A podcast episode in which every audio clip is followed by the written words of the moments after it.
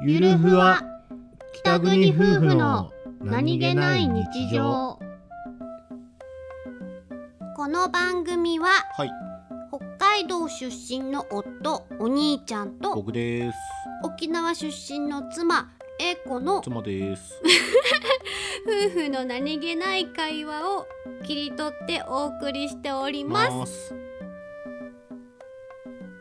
今日遅くなるエコ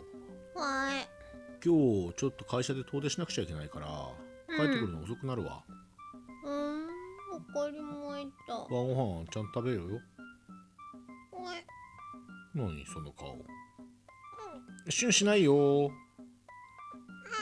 出張にした方がいいのそうでしょ帰ってきてほしいでしょじゃあご飯は食べる何食べるのコンビニお弁当まあいいでしょう